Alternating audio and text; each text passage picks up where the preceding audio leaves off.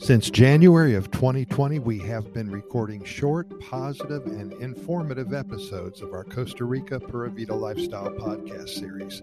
This episode represents number 1306. We know you're very busy with your own lives, so we decided to keep our podcast episodes abbreviated, running from as short as 90 seconds to perhaps at the most eight minutes in length. That way, you can fit a few in before you start your day, when you break for lunch, and a couple more before you lay your head down on a pillow for a deservedly good night's sleep. Today, we're going to include in our daily presentations a quick, always positive Costa Rica love story sent in within the last couple of weeks. At the beginning of April, we asked our readers and listeners to become involved in our series by sending in their love stories that they have experienced in Costa Rica.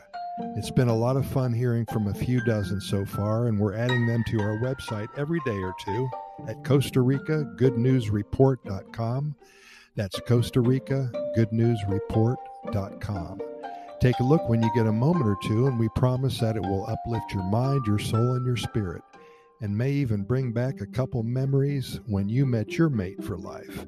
And if you did meet the love of your life here in Costa Rica, then by all means send in your story via email at Costa Rica Good News at gmail.com.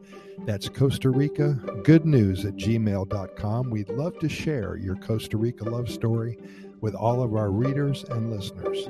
With that in mind, here's a quick love story to get you going in a positive light today.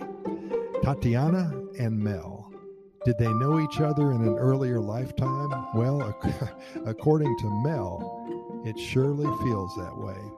Mel is a birder from way back. He belongs to all of the birding clubs in Texas and a few in Costa Rica.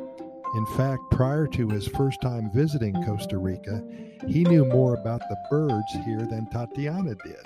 And she worked for the tour company that Mel used to find a few resplendent quetzals toucans, and scarlet macaws.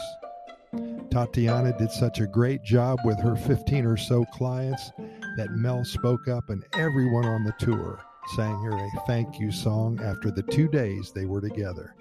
Tatiana thought that was so nice and she was overwhelmed with happiness.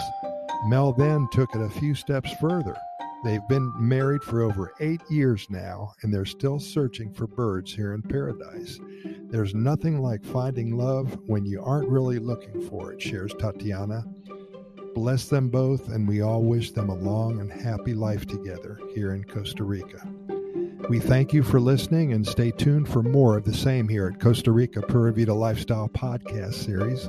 In closing, we're found on all major podcast venues, including iHeartRadio and Spotify. Anchor FM, Podchaser, Apple Podcasts, Google Podcast, and most all of the other venues as well.